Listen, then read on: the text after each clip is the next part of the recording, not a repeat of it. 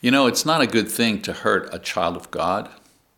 Paul the Apostle reminds his readers of this in Romans chapter 12, verse 19, when he says, Never take your own revenge, beloved, but leave room for the wrath of God. For it is written, Vengeance is mine, I will repay, says the Lord.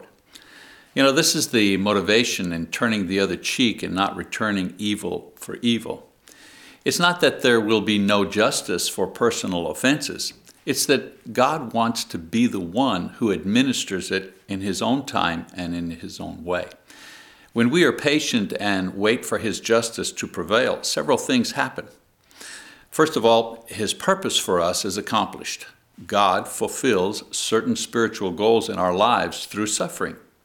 Patiently enduring offenses and injustice helps create meekness and hope and greater trust in the Lord.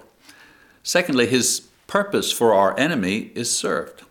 Paul was persecuted by both the Jewish and Roman leaders for his Christian faith, but he patiently bore it.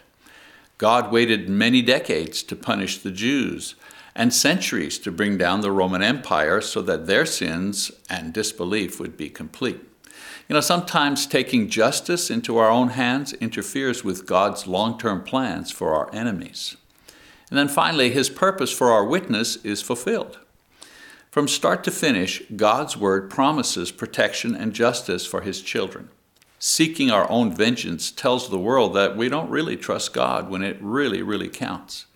If God says he'll do it, waiting for him to act is the strongest message of faith and courage that we can send to our enemies. Remember, God's justice often seems slow, but never doubt that it will come.